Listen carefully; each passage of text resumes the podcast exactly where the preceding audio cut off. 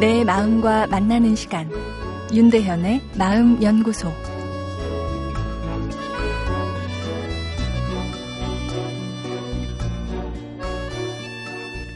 안녕하세요. 월요일 윤대현의 마음 연구소입니다.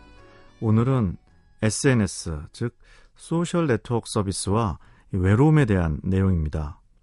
이제 트위터나 페이스북 같은 소셜 네트워크 서비스는 우리의 삶에 깊숙이 들어와 중요한 소통의 수단이 되었습니다.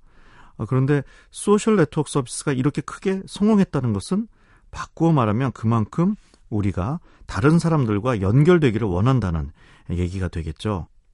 우리 모두는 마음속에 외로움의 본능을 가지고 있습니다.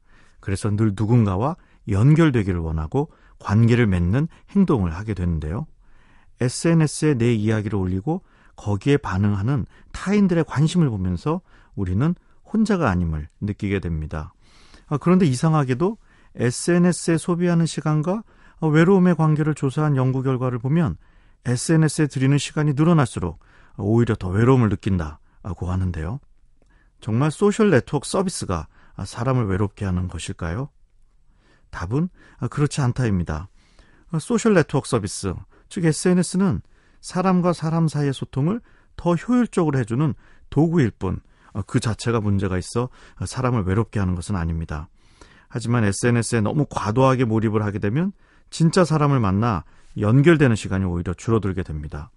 친구를 만나 밥을 먹으러 갔지만 나 친구가 끝내주는 곱창 먹고 있어라는 글을 SNS에 올리느라 내 앞에 있는 친구에게는 집중을 하지 못하는 경우가 그러한데요.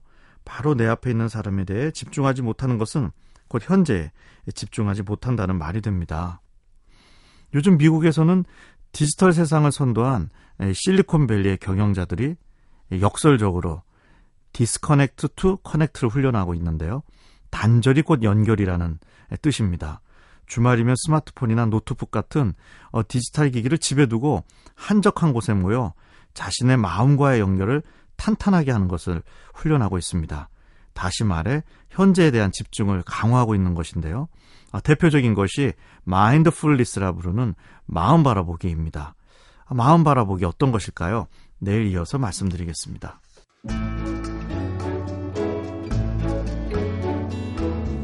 윤대현의 마음연구소. 지금까지 정신건강의학과 전문의 윤대현 교수였습니다.